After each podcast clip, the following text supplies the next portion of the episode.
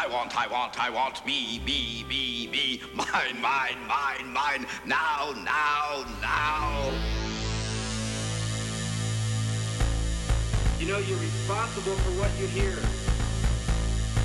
You know you're responsible for what you hear.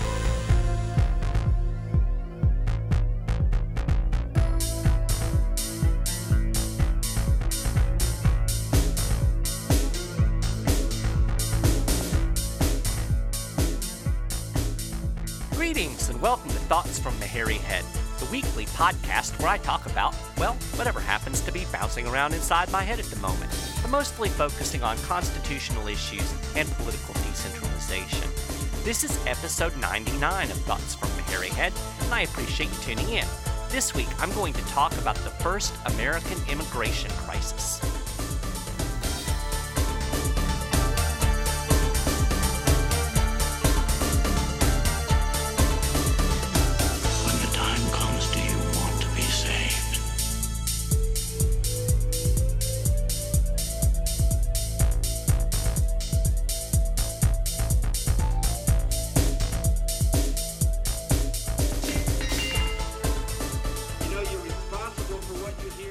So, just a quick bit of housekeeping before we get into our subject for today.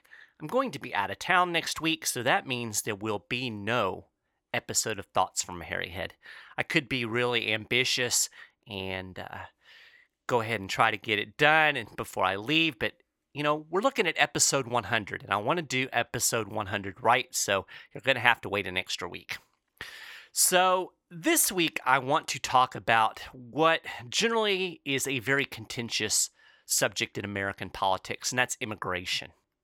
So, usually the debates revolve around things like building a wall and pathways to citizenship, but very seldom do we even stop and think about the more fundamental issue, and that's who constitutionally has the authority over immigration.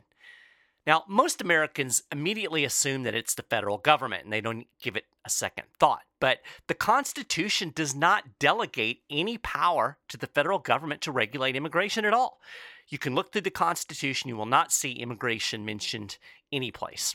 Now, Article 1, Section 8 gives Congress the authority to establish an uniform rule of naturalization, but naturalization only relates to granting citizenship. This does not infer any power at all to control resident aliens within the border of a state. So if you just look at the 10th Amendment, you see nothing regulating immigration. The immediate thing that you should think is well, maybe the federal government doesn't have this power. Maybe it belongs in the state governments. And we can learn a little bit about how the founding generation thought about immigration if we look at the very first immigration debate. And that happened all the way back in 1798. Now, at the time, the U.S. was involved in what was called the Quasi War. It was an undeclared naval war with France. And uh, we don't really need to get into the, the politics of the Quasi War, but this created a great deal of anti French sentiment in the United States. In fact, a lot of people were afraid of the French. They were afraid the French were going to somehow undermine the uh, new American Republic. And this perceived need to protect America from this French threat provided just the excuse Congress needed to expand federal power. And it basically played on fears. I mean, you can just think of it, and just like we think of Muslims today, there's a lot of people that fear Muslims. They want to keep Muslims out. This same attitude was directed at the French in 1798. So, the Naturalization Act passed on June 18, 1798. And this, all it did was extend the amount of time that immigrants were required to live in the United States before they were eligible for citizenship. It expanded it from 5 to 14 years. And this created a lot of political debate, but the law didn't raise any constitutional issues. I mean, writing rules of naturalization, this clearly falls within the federal government's enumerated powers, as I said just a few minutes ago. So, then we had the Alien Friends Act, uh, more formally known as an act concerning aliens. And this passed Congress on June 25th, 1798. And it gave the president sweeping power to deport quote unquote dangerous aliens. Then on July 6th, Congress passed an act respecting alien enemies, and this authorized the arrest, imprisonment, and deportation of any male who is a citizen of a nation at war with the United States. So together, we call these the Alien Acts. Democrat Republicans, including James Madison and Thomas Jefferson primarily opposed these acts because they violated the Fifth Amendment by denying due process. And uh, they also argued that the acts were unconstitutional because they placed judicial powers in the hands of the executive branch. But in his report of 1800, and I'll link to that in the show notes, Madison also argued that the act concerning aliens in particular, violated the 10th Amendment by asserting power over resident aliens. Madison denied that the federal government had any authority and said it was rightly the role of a state to determine who was allowed within its own borders. Now, Madison starts out making a very important distinction between alien enemies and alien friends. An alien enemy is a citizen of a country with which America is at war. And Madison admits that Congress does have power over alien enemies, but he says this authority does not extend to citizens of countries with which the U.S. is not at war. He wrote, with respect to alien enemies, no doubt has been intimated as to the federal authority over them, the Constitution having expressly delegated to Congress the power to declare war against any nation, and of course to treat it and all its members as enemies. With respect to aliens who are not enemies, but members of nations in peace and amity with the United States, the power assumed by the act of Congress is denied to be constitutional. Here, Madison plainly asserts that Congress does not have the authority to deport non citizens, nor does the president. He hints at this again a few paragraphs later. Supporters of the Alien Act claim that the admittance into the U.S. was a quote favor, that it was not a right, and as such, it could be revoked at any time. So I'm doing a favor letting you in, I can do you an unfavor and kick you out. Madison said that even if this were the case, it would not prove the Alien Acts were constitutional. He said a question would still occur whether the Constitution had vested the discretionary power of admitting aliens in the federal government or in the state governments.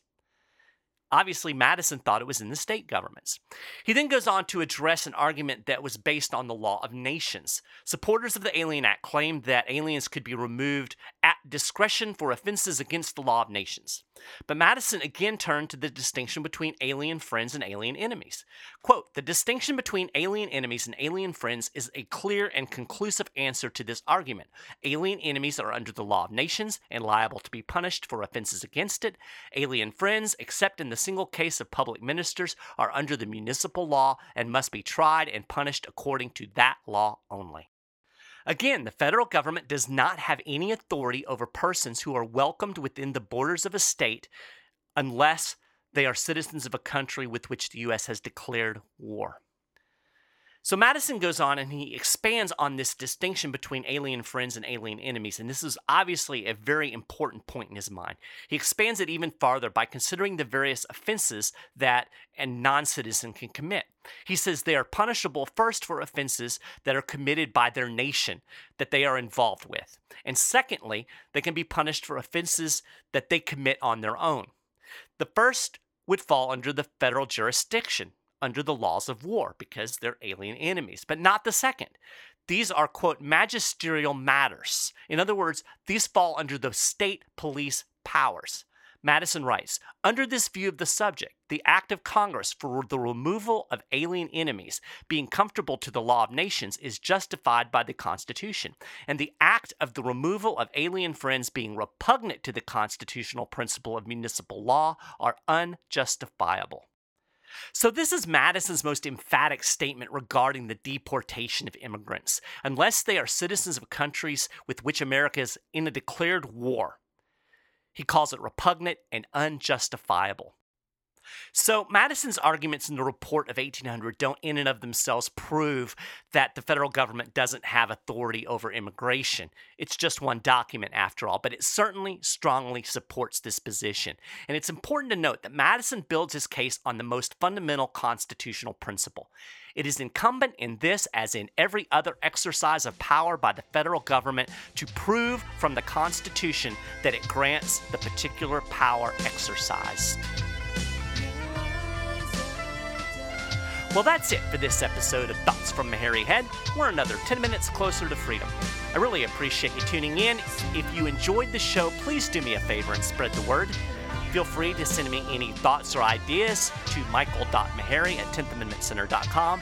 And don't forget to subscribe to the podcast over at iTunes for free. Thanks again for listening, and I'll talk to you in a couple of weeks.